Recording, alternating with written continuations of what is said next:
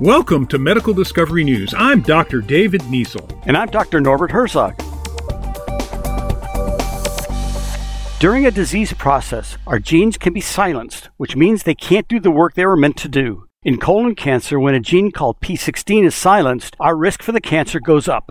P16 is a tumor suppressor, but the region of the gene that regulates P16 can be modified or turned off by mutation. This epimutation happens when chemical changes occur on the DNA with the addition of small chemical groups. If you remove them, the gene can be turned back on, like a switch. So epimutations could be targeted because they're reversible.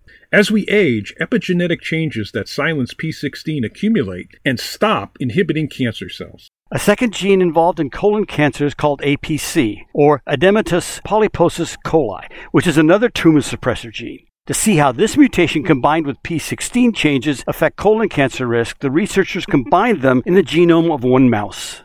Long term studies with these mice showed that they had no more colon tumors compared to mice with just the APC mutation. Then, as the mice aged, even healthy P16 accumulated changes, and both copies of the genes were then silenced. This further raised the cancer risk. When they treated these cancer prone mice with a drug that stops the immune suppression and a treatment to turn on P16, that worked better than either drug alone. This study shows the important role that epimutations play in colon cancer and could lead to better treatments and even diagnoses.